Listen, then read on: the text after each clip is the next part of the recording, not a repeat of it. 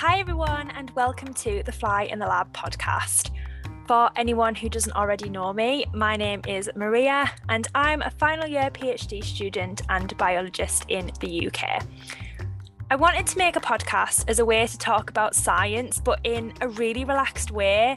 And the podcast is sort of supposed to be a play on words about being a fly on the wall, except in this case, it's all going to be about science. I think when you're doing a PhD, one of the best ways to get through the day is to laugh. And unfortunately, in the media and often amongst peers and people who we work with, scientists are portrayed as really serious. And at least in my experience, that's just not the case.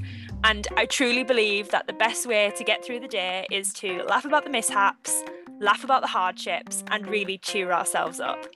So, in light of that, this podcast is going to be a place where we can share, discuss, and laugh over anonymous science confessions and mishaps that have been sent in by you, the public.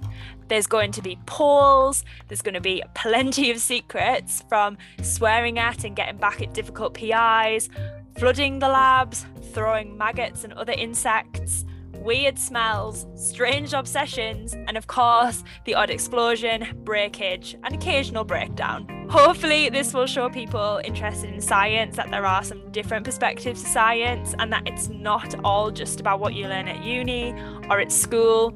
We're real people who make stupid mistakes, but isn't that just half the fun of it? So join me and some extra special guests, including some of your favourite science podcasters, science communicators, healthcare workers, and if you stick around long enough, you might even hear from some of my family members.